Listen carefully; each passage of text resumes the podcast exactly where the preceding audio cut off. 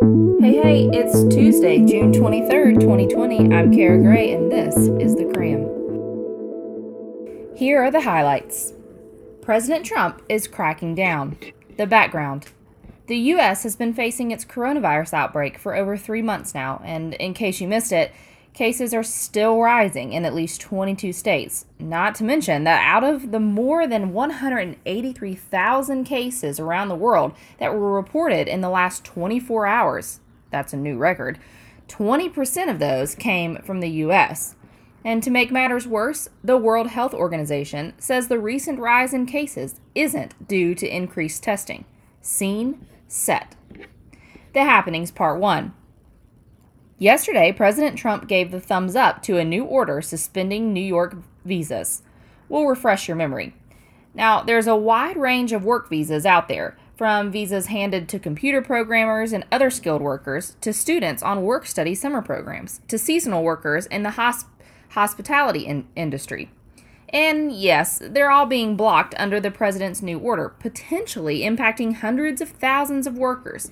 Plus, businesses in the U.S. who employ these kinds of workers, in particular tech businesses, cue praise from those who say this will help slow the vi- spread of the virus and backlash from lots of big businesses. The Happenings Part 2 Saudi Arabia's got a similar idea, as in the government just announced that only Saudis and foreign nationals already in the kingdom can perform the Hajj this year. That's a sacred pilgrimage for Muslims.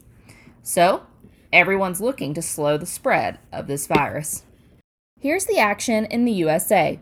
The effects of George Floyd's death are still being felt across the U.S. In New York City, the Natural History Museum's planning to take down that statue of Theodore Roosevelt on horseback and surrounded by a Native American man and an African man outside its entrance. The way? For years, activists have criticized the statue for symbolizing colonial expansion and racial discrimination. Now, it looks like the museum's listening, but adding that their decision is only based on the statue itself, not on Roosevelt. Speaking of which, Eskimo Pie is changing its name, while NASCAR drivers are standing with Bubba Wallace, the only black driver in NASCAR's top racing series, after someone appeared to put a noose in his garage. Over in Seattle, the city's ending its police free protest zone after facing shootings. Here's the action in the world. On that note, people are protesting in Canada after Ontario police reportedly killed a man in a mental health distress. Now, it looks like Ontario's police watchdog is taking a magnifying glass to the death. Meanwhile, the Trump team is making a big move. Recently, the government des- designated four more Chinese state run media outlets as, quote, foreign missions, aka embassies. This is apparently because the outlets are, quote, substantially owned or effectively controlled by the Chinese government. Now, this is a big deal since the move pretty much requires these outlets to hand the U.S. State Department a full list of their employees in the U.S. and their real estate holdings, and could potentially force some of their journalists to ditch the U.S. Cue outrage, courtesy of China. Here's the action in politics. Today's a crucial day for New York and Kentucky. The two states head to the polls in their primary elections. Now, I'll remind you, even though former Vice President Joe Biden has already snagged enough votes to win the Democratic nomination for president, voting is still pretty darn important because Congress. Hint voters still get to decide which candidate they want to represent their party at the November congressional elections. Now, make sure you check out your local voting guide if you're in New York or Kentucky so that you know how to cast your ballot.